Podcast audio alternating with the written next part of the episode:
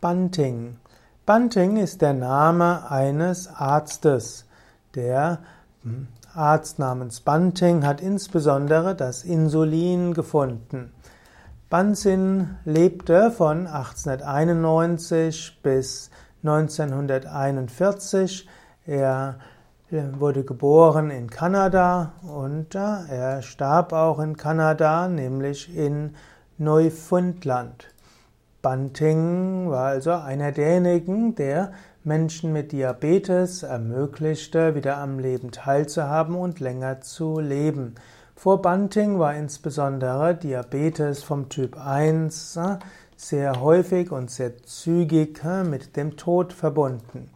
Sir Frederick Grant Bunting oder Banting, wie er genannt wurde, war also Arzt und er entwickelte den, das künstliche Insulin und so trug er dazu bei, dass Diabetes behandelbar wurde. Banting erhielt auch den Nobelpreis für seine Entdeckungen.